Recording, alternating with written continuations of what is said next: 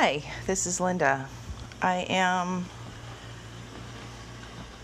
very interested in starting my own podcast because I'm on a journey.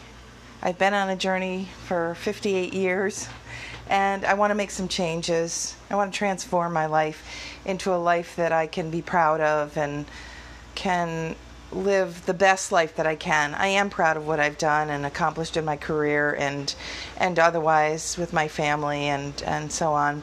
But I still uh, am heavily linked to my weight issues and my eating issues and some emotional issues as well. And I want people out there to know that they are not alone.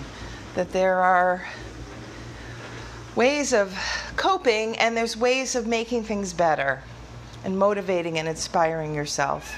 It doesn't have to be from the outside. I've I've lived most of my life waiting for waiting to exhale, waiting for someone else to swoop in and take care of it. Um, I'm currently single. I'm looking for love, of course, is aren't we all?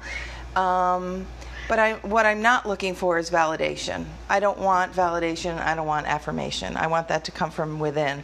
But if I can help one person become the person that they can be, I want to do it. And this is my way of starting, this is my contribution. So I hope you'll follow my podcast, and uh, they'll be about all sorts of things. I, I don't plan on planning them structuring them really firmly, but I just want to share some thoughts. And again, just want to let you know that you're not alone and that there's comfort in knowing that. Uh, you're part of the bigger picture, and there is a there is something for you in, in your life.